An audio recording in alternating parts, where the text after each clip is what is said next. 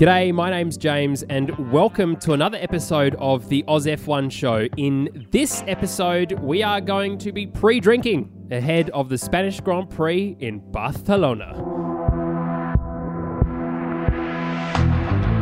And I'm joined by the OG team of Oz F1 because Oh, one. Tommy T cannot figure out how to pack recording equipment. So I'm joined by the most handsomest of bearded men in the world. It's Campy. Hello, my man.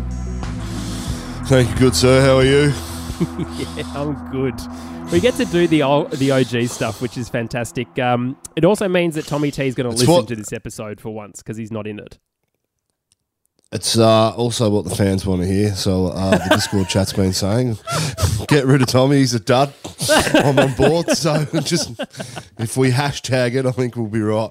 Uh, we're advertising for an opportunity to join the team at Oz F1. Uh, join our Discord, and you can put your best foot forward. Campy and I will listen to your audition tapes later.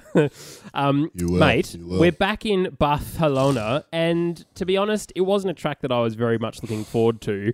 But qualifying did not disappoint for my heart rate this time around. Oh, quality was excellent, wasn't it? Jeez, this is why we love this sport. Um, oh, excitement on track everywhere, stuff happening off track. Um, some great storylines to play into too. You got Danny Rick under a bit of pressure from his teammate coming out performing.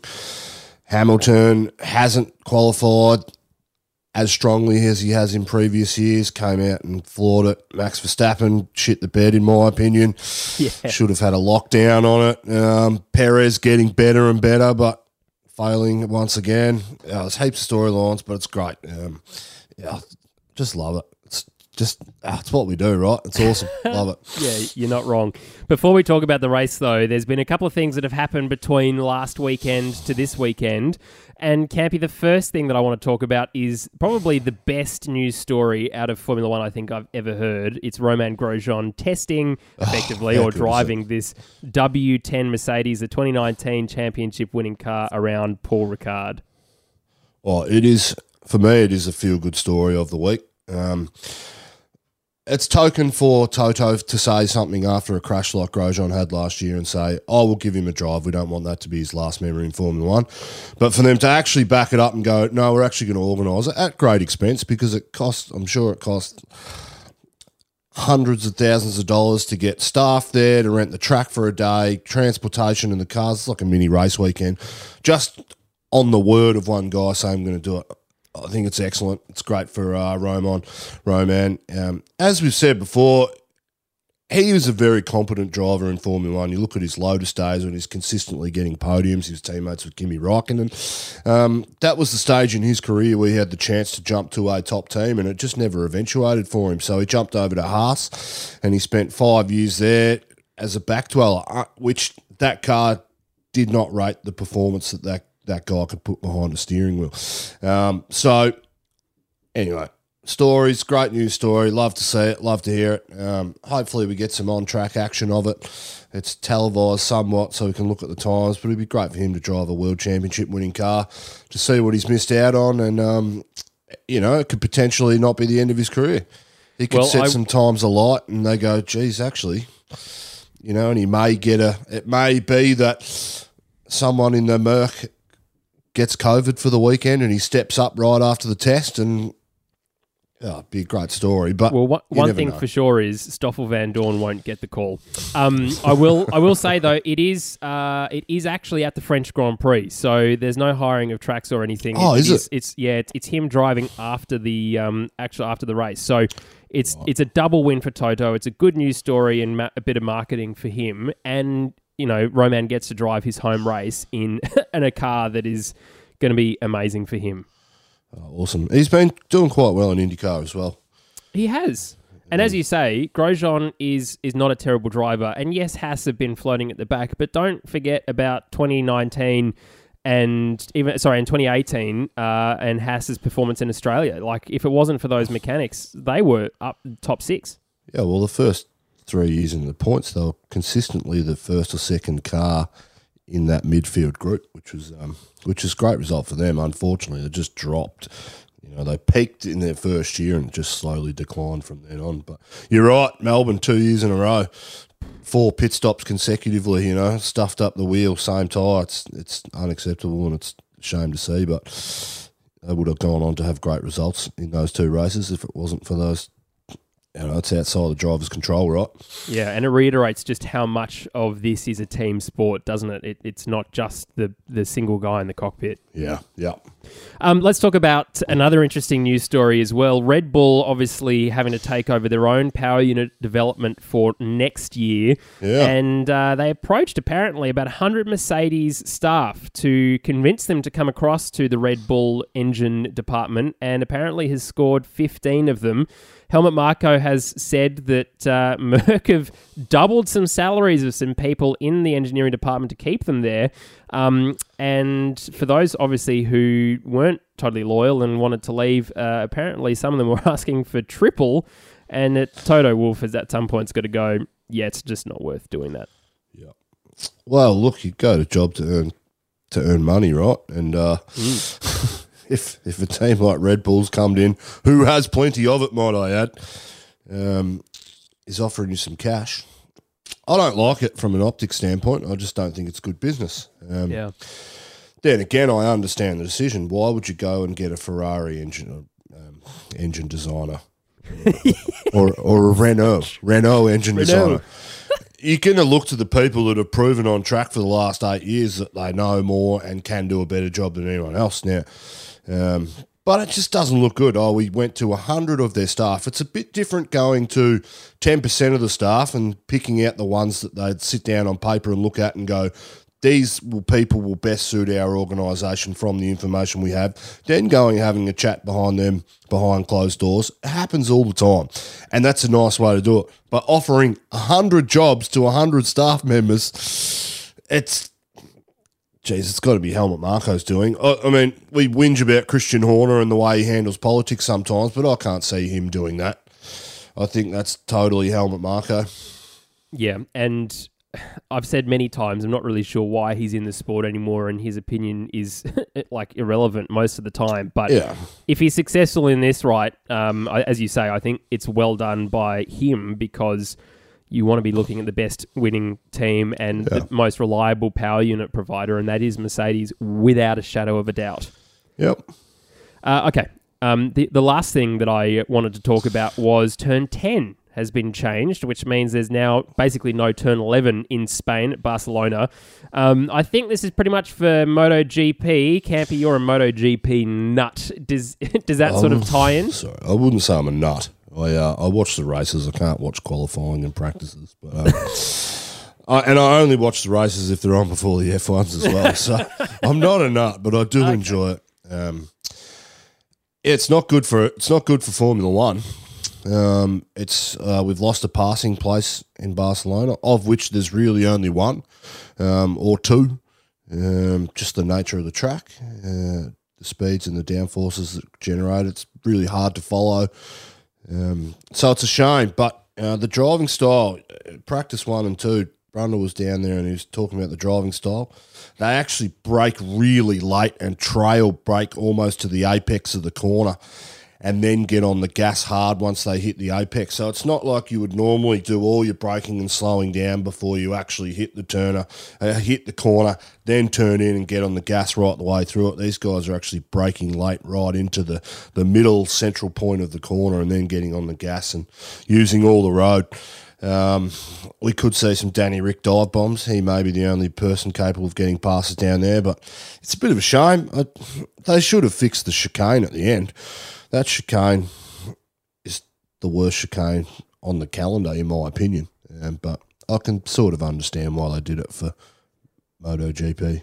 Yeah, uh, I look. I think you're right. That that chicane is is terrible, and it's part of the reason why I don't like this track very yep. much at all. Um, but the other big thing to note about that specific section, and, and something that we saw really in a lot of practice, is that it just that's a very green bit of track uh, in amongst a very not green circuit. So they're getting very squirrely through there.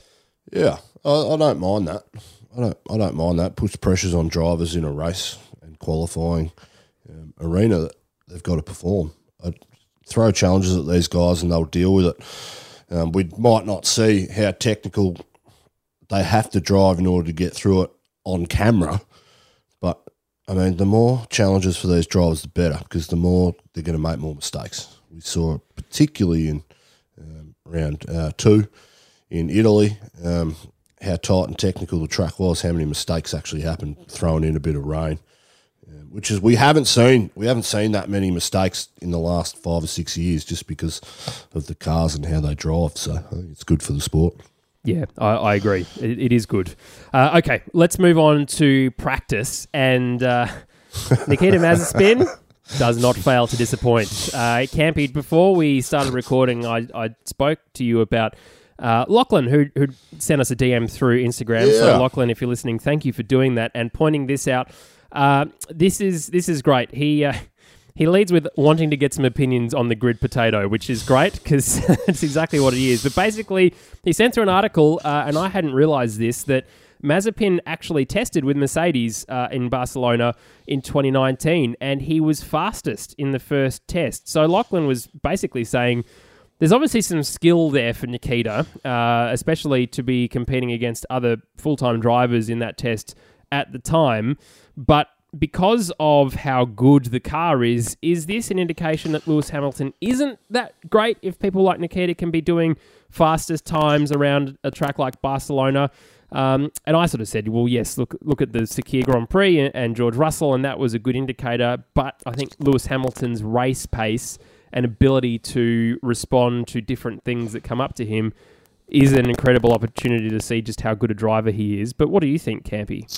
Um, there's an element of truth to it, but it doesn't tell the whole story. Um, the cream always rises to the top, and the best drivers always get the best cars. That's just how it happens. There's some unlucky people like Nico Hulkenbergs that never get the shot. Um, so there is an element and there is a kernel of truth to it. Mazepin at the moment, he might have drove really well that day in that Mercedes in that car, which was dominating everyone.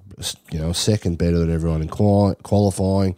So you would expect that when you are testing, even there is a gap to full time drivers, that he would be able to extract some time out of that car better than uh, the other people on track. Whether it's relative or not, we don't know. We don't know what settings they're running in the car. We don't know what um, what other teams were doing. Obviously, the kid can drive because he's in F1. But let's look at the, what we know and the facts at the moment. He's driving in F1 at the moment, and we're in the fourth race of the season now, and he's done nothing. He's been at every chance and every opportunity he's got. He may be in a dud car, but you have to make you have you have to make the most of your opportunities in the sport. And uh, I think we're too kind on drivers. I think we need to throw the axe at them quickly because there's a hell of a lot of talent out there that people are actually going to step up and make a big difference when they get their chance. Um, I mean, look, guys like Callum Ilott, I think he deserves a chance before Mazepin. Um, but to spend every weekend and then come out in the fourth race and spend two minutes into practice one, that is, that is that is just the gift that keeps on giving. I mean, I mean, Mr. Dave Monis did a uh, had I had a chat to him on Discord on Friday night, and um, he was saying he was asking the question: Does this guy's like ego or his confidence, self confidence, diminish at some stage? Because now he's he's been brought up in an environment in which he's dominated racing because he can drive. He's dominated categories, money. He's bought a lot of that as well. But he's he's done it. He's done enough to at least reach the F two grid and be, can be competitive. But now we're putting him in the big boys class, and he's failing. What happens to his confidence? And and uh, you know, I, I for me, I, I struggle with what it would be like to be on a global stage like that and perform that badly every time out on track and have it not affect your psyche going into racing. What do you reckon, Jim? Yeah, I mean, I th- everyone's got a fond opinion, fond opinion of- of your fine self. How do you operate, mate? Uh, just sheer ignorance, mate. Just operate in my own little kingdom where I think I am the best. Uh, and with which I got that from you. I Um, made that joke as well. It's like, you guys give me shit all the time, and I still talk shit on the podcast. So, Yeah, but it's, no, but it is different. It, it- you know, I think you're right though. Like uh, even if you are the Oz F1 potato, being the F1 potato is very difficult probably to manage. But there has to be an element of, you know, he brought a lot of the crap on himself before he even stepped into a car. So he put it the all of the fans, you know, offside, especially coming out of a We Race As One, all of the Formula One political stuff that was going on. Like it just wasn't good. Um, but my main thing for him is Mick Schumacher whilst he has the, the most loving race engineer in the entire world, and I still am waiting for a story to be read for me to fall asleep to by by that guy. Um, in this instance, you know, he's seven one hundredths of a or seven tenths, sorry, behind Mick Schumacher, and he's a second behind Raikkonen almost in seventeenth to twentieth. So. Yep. This this opportunity that he's got now, uh, look, as you say, there's talent there from the Mercedes test. He can obviously drive a Formula One car. He could drive a F2 car. Uh, and yes, in the same vein as Grosjean, he will struggle because the car is not well put together. But at least Grosjean, you know, had the ability to to sort of punch up at a higher team earlier on, and um, you know, in terms of looking at, unfortunately, Williams and George Russell is sort of fighting down that backpack now, where his compatriots of the rookie season are. let's just have a look. Norris is ninth, uh, Leclerc is fourth. You know, he's he's really right down the back compared to them. Anyway, but I think Mick, Mick Schumacher is proving that Mazepin is just not being able to put it together. And yeah, that will be affecting his mental health. But as we learnt from Michael Italiano, that's also comes back down to who Mazepin is surrounding himself with.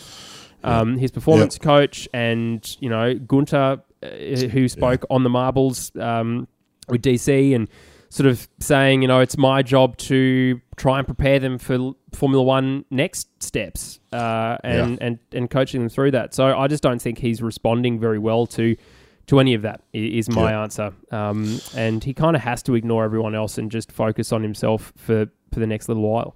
yeah, it's good for Mick Schumacher too, right? Oh yeah, Because he's like, how good's this? First year in F1 being compared to a teammate, and I'm, you know, I'm not, I'm not going to generate headlines for results because my car's not there. But comparable to my teammate, I'm dominating him. And in F1, if you dominate your teammate, that will get you your next year's drive. It'll get you in your next contract into your next and better team. So it's, it's only working for him. Yeah, absolutely. And you know, I think, and especially when the gap is so big so quickly, and you know, he's Yeah. up fighting toward, and we said this last weekend, fighting towards Latifi, and he's a full minute ahead of of Mazepin in in race pace when the car is not that much faster. Anyway, it's interesting to see. But thank you, Lachlan, for for writing in. That was Yeah. it's a great little point, and Dave Munnis for just being an all round good bloke all the time, uh, who will probably be the first person to listen to this podcast as well. So hello, Dave. Thank you for listening. Cheers, mate. All right, Can we let's talk, We haven't got this on the notes. Can we talk about Mr. Doohan? Yes, go. I was going to say because F three also has started uh, for this year, so I didn't watch the race camp. He talk us through what Mick Doohan is doing. Jack Doohan, sorry, so is doing. Mick Doohan is doing. He's he's changed teams. Um, he's gone from Race Lab Technologies last year. I think it's Race Lab to Trident this year. He did a test with them at the end of last year, and he really gelled with the car. He got some super results on the test. Um, but this year, first qualifying session, he had it until the last minute. He had pole until the last minute Oh, um, and he just got pipped. Now, that's secured in my. Uh, now, I'm not up on the. I'm not up on the rules, but it's secured pole for the second race, I believe. That was last night, and I haven't watched it yet, so I don't know that result. But in race one, I believe he would have started from 14th because of that. So the top 12 are in reverse grid order, so he would have started 11th. But he was somewhere in that, uh, I think he finished 17th in the end. Um, didn't make some passes. I think he got a bad start and he just dropped right back, couldn't really make the passes. But compared to his season last year, which was an absolute stinker, and look, got to be honest about it, it was rubbish. He didn't perform anywhere near where he should have been for that Red Bull helmet on him and that sponsorship. But for him to come out week one this year, put it on pole until the last, you know, after the checkered flag's gone, and then someone pipped him by six one thousandths of a second. Uh, that's good. So I, I will watch race two today at some stage, and uh, we'll have a chat about that tomorrow morning post race, and we'll we'll dissect his uh, his second year in F uh, F three. Yeah, and F three is mega racing as always. Yeah. Uh, the if you you know we said this last year, if you're getting bored of Formula One, Formula Two, and Formula Three is some of the best racing, and obviously we kept a close eye on F three because of people like Oscar Piastri, Jack Doohan, Calan Williams. Um, really great, great racing from Aussies there. So I'm glad. I'm glad to hear that Jack is doing something. Yeah, uh, big names in this class too. We got uh, Mr. David Schumacher, son Yes. of uh, son of Ralf. Um, uh, Arthur Leclerc, Charles Charles Leclerc's little brother. He's in that top team, that Premac team as well. So uh, it could be an interesting year. Some big names. Um, it'll be good. I think F two is a championship that I will concentrate on a hell of a lot because we've yeah. got some very serious hours invested into Oscar Piastri in the future. Yes. that guy is a budding superstar and he's the real deal. Um, but it seems so long ago since race one, and we had the first F2 calendar to wait three races to get back for F3's first weekend. Um, so much for more racing this year for these two Yeah. categories and the way they change it. I don't like it, I don't love it, but I can understand why they're doing what they're doing. So, um, yeah, we'll watch that closely and Yeah, looking Give forward to it, opinion. mate. Looking Yeah. forward to it. All right, let's actually talk about qualifying. Um, Yuki Tsunoda is not someone who holds back. I feel like maybe Campy, you have been in contact with Yuki, and this is how to operate in the grid in front of a microphone. Yuki, do this. He cut sick on the team, basically saying. Uh, look, I don't think I've got the same car as Gasly, and Gasly's getting all the attention over me. Which Jensen Button was like, well, he's going to get punished for that. welcome to F1, mate. Um, yeah. Welcome to F1. Uh, you've got an opportunity. I like it. He's speaking his mind, though, because as a competitor and as an athlete, he's scratching his head. He's going, I am using all my wealth of experience and knowledge and talent to extract the most out of this car, and I feel like I'm doing that, but it's not good enough. And I've been, now I'm starting to question myself behind closed doors and obviously publicly. Well, the issue's not me. Clearly, the issue is my car. So why haven't I got the same car as my teammate? No, but these are the this is the mentality of these guys. Yeah. Um, and I love the fact that he's shown some personality too, because we don't see that from races like that interview with George Russell and Lando Norris last weekend. At least we get to see it from Yuki. He's, you know, he's Japanese, so he's. I mean, culturally they're a bit out there and they're a bit different to what we're used to over here in the Soviet South, but um, and in Australia, no, it's just it's just different personalities, but. I like the way that he's standing up for himself. I like the personality he's showing, and the fans love it. He's becoming a fan favorite pretty quickly because his language is excellent too. um, but it's but it's a bit like watching Drive to Survive throughout the year. We, we're seeing the human the humanity come out. Um, I I think you'll get a strong talking to behind closed doors about you can't do this, you can't say this, you can't do that. We've given you enough media training. You'll probably say, "Ah, my English is not that great. I can't fully understand you." Uh, well, that would be the excuse he'll use because you know it's a bit of tongue in cheek, but it's but it is a it, it's probably tactical too. It's a bit of a uh, bit of a thumb at the team too. It's like, well, all your efforts into Gasly, where why isn't a lot of your effort going into me? And he probably sees that within the garage and team structures too. Um, it's just normal coming into F1. Mark Webber saw it when he was the second driver in the top team, Oh, winning yeah. world championships. It's natural that people go towards the person who is winning and driving better and quicker. So, um, Well, he's already seen, already taken to Twitter seven hours ago. I wanted to apologise for my comments today. I didn't mean to criticise the team who have done a great job all weekend. I was just frustrated with my performance. Full send tomorrow, rocket emoji.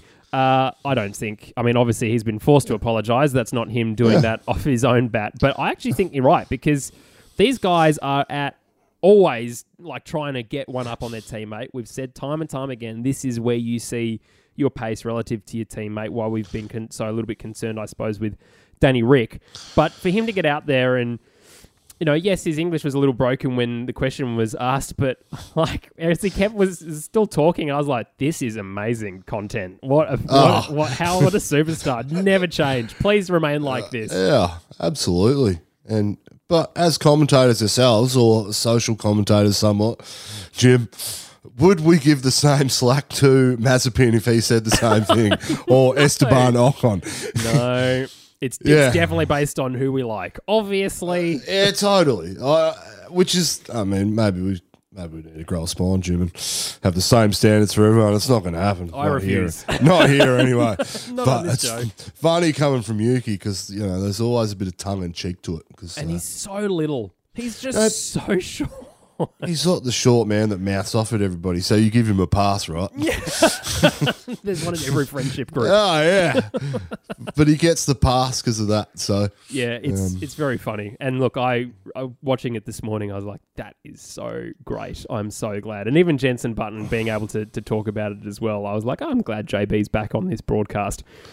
Made it a little bit better. All right, let's talk about Danny Rick Campy because uh, I was uh, scratching my head whilst watching uh, qualifying real, when the checkered flag came up next, against his name for the second run in Q3.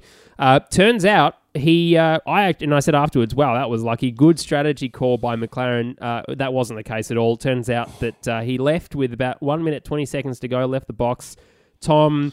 Uh, his race engineer had said he got heaps of time. Don't worry about it, heaps of time. And then Danny Rick saying, "Tom, I think I'm not going to have lots of time because cars are backing up." Because he came out last in the procession of those ten cars, and sure enough, he missed the flag by a second. So he did go across the line. He pushed with about seven seconds to go coming through that chicane, and he missed it by a second. would he? I can't remember. I'm just thinking back. Did he improve his time on his second lap? Although it was. Well, no, he, he wasn't able to do it. So, Yes. but if, if we look at everyone else, Campy, uh, it was a good call because no one really improved Yeah, in no, the second, right. second one. You're right. No, look, uh, I think Danny Rick's turned a page on this car. I think there's a hell of a lot more pace to extract out of it. But um, we've said all along about Danny Rick that he builds up to his qualifying lap all weekend. He's not the guy that's going to come out and set the times alight, practice one, two, three. He's experienced enough that he's got a role in that team where he's the lead driver, so he has to take responsibility for more testing and more race prep in the practice sessions than than what Lando is, um, and he's trying to develop the car in which to the way he wants it to drive as well. So there's extra work he's putting in. So he's always going to build uh, build up to his qualifying lap and put it together in Q3, and he's done it every race so far this year. Um, it's been his best time all weekend. Um, I think there's still a hell of a lot more pace in the car, which is shown at times, but um, McLaren haven't been as dominant as they have been in the midfield as they have been for the last three races. So the first three races. So this is the first one where it's a bit tighter, where I think Ferrari's got the edge. But um, Danny Rick, consummate professional. Again, he's just he's getting those results in. We were I was bloody nervous after week two, after race two. I was like, geez, this deficit may be too big to drag back over the space of a season. But two races later, Here he is. last week he nailed the uh, he, he nailed the race pace aspect, didn't get qualifying right. This week beats his teammate comfortably, and I don't think Lando is happy overly happy with his lap, but his best lap came in Q1 of all places. So, um, yeah, I mean they're extracting a lot out of this car, and they are driving on the limit more. And I think as the season goes on, Danny Rick is going to grab that team by the scruff of the neck and take it where he wants to take it and make Lando look second rate, which I predicted all along. Just hasn't F1 happened as quick as I thought it would happen. I think you're not alone in, in saying that. Many people saying the same thing, but again, he's got a good team around him, and there were updates brought to the car this weekend as well. Apparently, um, that they were taking some getting used to. So Yeah. step by step, Danny Rick is going to get a car that suits him better. But as we've said. It's not really about this year, is it, Campy? Because he's not winning a world championship in 2021. It's all about 2022 and, And uh, beyond. and but if they're going to be able to carry that kind of pace this year, and we see the sector times, like he was fastest in sector one through qualifying. So, Yep. uh, looking at that going forward is only good things for the papaya, which is good news for us. Uh, Lewis Hamilton, mate, hundred poles. What a that's an absolute mega achievement. Mate, the guy's a superstar, and we, we are never critical of this guy's driving ability No, Never. never. because we've seen this year. It's been the closest it's been for a long time in this sport between him and Max Verstappen. We're three races in. He's 69 points out of a possible 78. So that tells you how good and competitive the guy is. And he's made some mistakes in the races. He's got lucky, uh, particularly in Italy uh, in race two. Um, but consummate professional. I think he'll get the job done tomorrow. I think Mercedes is further ahead than Red Bull than we even thought last week. Yeah. They are still the better car on the grid. Not by much, but way better. And with Lewis Hamilton behind the wheel, they're going to win seven times out of ten. Yep. Bottas has been excellent all weekend too, I might I add. Um, he just didn't again, just didn't put it together in quali. Yep. Well, he wasn't he wasn't far off. He really wasn't far off. Um, and to even be a tenth within a tenth of Lewis Hamilton qualifying is mate, uh, he's the only one in the world that's not, you know, patting himself on the back saying you're doing a good job. Because Yeah. if you're a tenth within within a tenth of Lewis Hamilton in qualifying and consistently beating him throughout the year, you're a consummate professional and you are top of the one percent of the one percent. Really, Maybe it's a good thing that he's not on pole because it hasn't worked for him going from the, the start. Yeah. You know, he's in third, so he's on the clean side of the track behind Lewis. Uh, that might prove to be okay if, if Lewis and Max fight tomorrow morning, um, you know, to a point where they're sort of focused on each other. VB could send it around the outside into one, which would be uh, be interesting to see. Okay, let's Yep. look at um, Charles and, and Ferrari's uh, pace going forward. Uh, and you mentioned this with Danny Rick. They really are pushing the McLarens. They're a lot faster this, this year than I thought they would be, Campy. yeah, Charles is good, mate. Um, qualified P four for the third time this year. Um, I think their race pace they'll drop back a bit. They're definitely quicker over one lap than they are in their race pace, but oh, it's good for him. He's driving. He's driving well, and um, Carlos didn't put it together in quali. Bit of a shame. Um, yeah, In saying that, though, he was only 10th behind. Like, li- Yeah. literally. nothing. Nothing. Nothing. Yeah. Tenth is nothing. Like we're talking. Yeah. Uh interesting to see if he can hold that pace and be if that Ferrari can be the the third best car on the grid this weekend and get a fourth and fifth place for him and his teammate. Um, again, we're not too sure. This this track seemed to suit them more than what uh, the previous tracks have as well. Yes. Yeah, good point. But also, if you look at who's starting on the clean side of the track, it's Hamilton, Bottas, Ocon, Ricciardo, Norris. And the dirty side is Verstappen, Leclerc, Sainz, Perez, Alonso. Yeah. So you- I think maybe Ferrari are focusing, maybe doing the Williams thing, focusing a little more on qualifying at the moment than actual race day pra- uh, pace. Uh, but certainly, if it's anything like last weekend, the, the fight between the red and the papaya will be what is sort of focused on, and Red Bull and, and Mercedes will be fighting in their own battle up the front. Yep.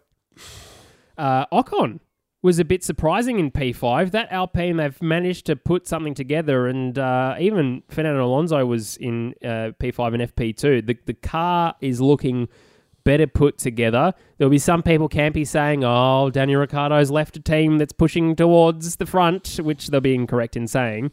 Uh, but what, what are your thoughts on how Alpine are going, and Ocon specifically outperforming Alonso? It uh, yeah that that for me is uh, the most interesting storyline. Um, I would have thought Alonso spanked him, Yeah. um, but it just goes to show how good some of those drivers actually are. Um, I'll give Ocon some credit; he's done really well over the last two race weekends. Um, it's particularly qualifying. I mean, but we shouldn't be surprised because that Alpine went through a or Renault last year went through a purple patch, and you know they were the best team. They were the third best car on the grid by a long way. Um, it's early on where they didn't bank points early enough to get that third place in the constructors, but they were very good last year. And Danny Rick put that car in places that it shouldn't have been, so it's not surprising that they're in the same place now. The thing I do look at and go, geez, if Danny Rick was two tenths quicker than Ocon consistently and more last year, where would Danny Rick be in that car this year? And we'd be, you know, it's hypothetical and if or buts, but we would be would be bloody chomping at the bit for tonight's race because we know on the on the hard tyres they got some superb pace at the back end of the race, and we saw that last year too and last week. So. You know, we could say surprise surprise result for uh, Alpine this weekend. Yeah, and look, I really hope though Alonso can start putting it together because I don't like how far behind Ocon he seems to be. Ah, he's fine, mate. Two-time world champion, superstar. He'll he'll be awesome. There it goes. He's awesome. There it goes. Yeah, he's awesome. Uh, Sergio. Perez was a bit disappointing this weekend. Uh, apparently, he's had a shoulder injury though, and, and his team are working on that. But to to be qualifying in eighth, um, it was a significant, almost well, it was a full second behind Max a- at the end of it, uh, and he made that mistake as well, spinning off Yeah. the, the turning in and going into the chicane and dipping his rear left into the gravel and spinning out. Mm, he needs to be doing better than this, doesn't he?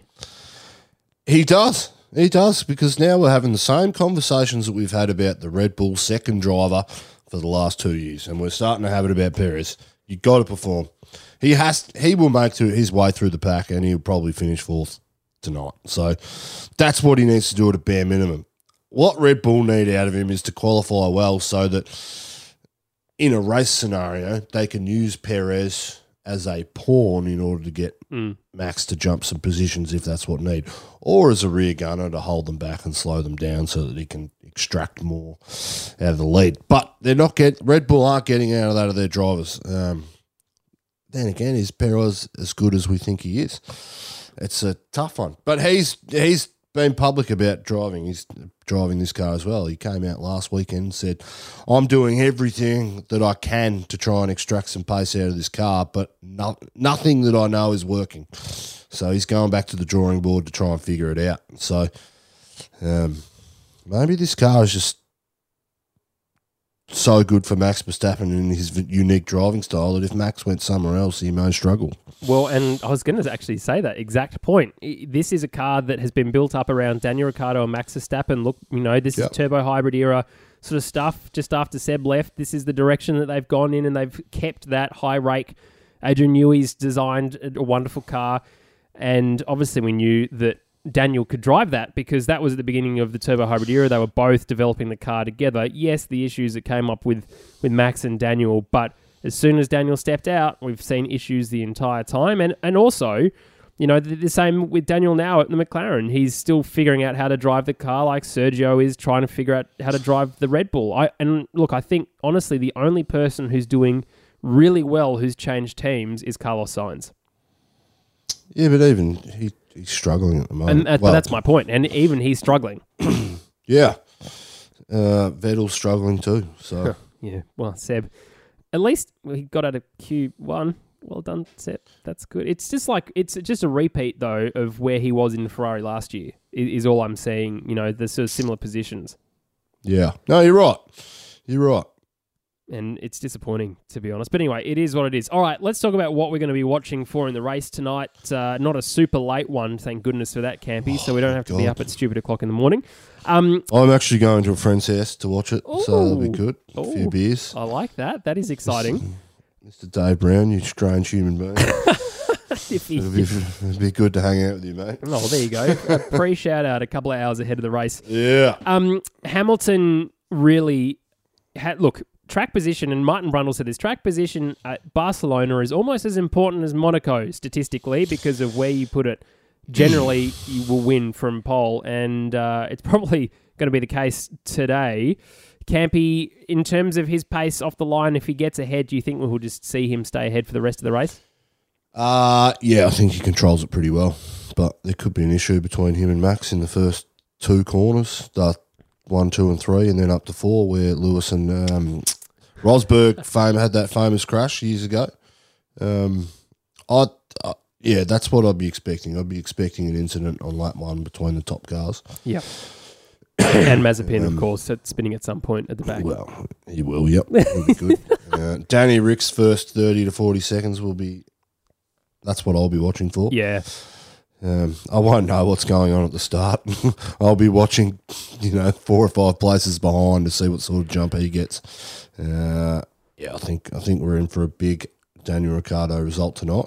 Yes. Uh, this track owes him one too. If you think back to Max Verstappen's first win at, for Red Bull in his first race at Red Bull in 2016, Daniel was actually in front on track, and uh, they split the strategies. And um, uh, the strategy didn't work out for DR, but worked out for Max Verstappen, and he got the better end of it. But he was in front of him on track, so this this circuit does owe Danny Rick one, in my opinion. So hopefully it's tonight. That'd be great. Well, and especially if something goes on in the first two cars on the grid, it gives an opportunity for VB and uh, the Ferraris and even Perez. Perez needs to move forward quickly, doesn't he, to be able to add some kind of value to what's going on for, for Red Bull's opportunity for strategy.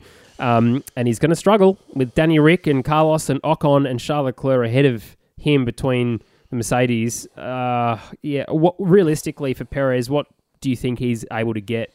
Oh, fourth. He'll be wanting fourth. Yep. That car's still got pace in it. He'll be able to, you know, he'll be able to pass along straight down in turn one. Um, he'll be right. He'll be good. And in terms of Ferrari v McLaren, obviously the Ferraris are ahead, but we know that race pace at Danny Rick is good, but also Lando Norris's race pace is really significantly good now, don't you think? Yep, absolutely. Um, he's been the better driver on race day of those two all year. So um, I think, yeah, it'll be interesting to see. That'll be that'll be the play out. But I think Alpine will throw one in the mix there. I think Ocon will disrupt that pecking order at some stage. If he could get a start and get past Leclerc, then he's in prime position to get a result for that team. Um, but my rough is I think Giovinazzi will get some points tonight Yeah. qualified quite well. So, um, Well, I'm hoping to see Fernando in a top six position, to be perfectly honest, so long as Yep. Daniel Ricciardo's ahead of him. I don't Yep, care what yep. everyone else is, but uh, it'd be good to see Nando get closer towards the top because he deserves that kind of that that kind of position and points for the team too. I think uh, Lewis will die into turn one as well. when I There it is. when I say die, he'll get taken out from behind and just go into that gravel trap. That'll be awesome to see. See you later. Uh, well, if, uh, Charles, if you'd like to volunteer as tribute, we're waiting. Bring back, bring back Kvyat. Yeah, where is he? Now he's on television with Will Buxton. That was bizarre to watch last time around. Uh, Does he interview Max or what? Oh god, we should. Well, yes. Uh, he just talking about what uh, the kids up to over the weekend. Uh, anyway, Terrible, terrible. Campy, uh, that's pre-drinks ahead of Barcelona. Love that. Uh, love talking to you. Hey, if you're interested in joining us for the race, jump across to our Discord channel. You can find the link in the description below. And a big shout out to our Discord fam because we bloody love chatting in there. It is. Is it a wonderful community that's also talking about MotoGP and talking about other F1 YouTubers are in there as well. Uh, it's awesome. So you, you're missing out if you're not part of it. But uh, Campy, Yep. thanks to you. Really looking forward to uh, doing this. And hello, Tommy T, for listening. Um, you'll be absent again, of course, for the race review, which means Campy and I, this will be the best race review we've done all year. Can't wait. That'll be good, mate. Love it, Good. mate. It's good to spend some time with you too, mate. one on one. There we go. This is See your pretty face. you get to listen to our uh, couples counselling session. is basically what this is. It's just we're healing, healing wounds that don't exist. All right, mate. Well, all the best for uh, watching it with your friend um, and uh, and Dave, I think his name was. So uh, thanks to you again for listening, and we'll see you in a couple of hours for our race review of the Barcelona Grand Prix. Cheers.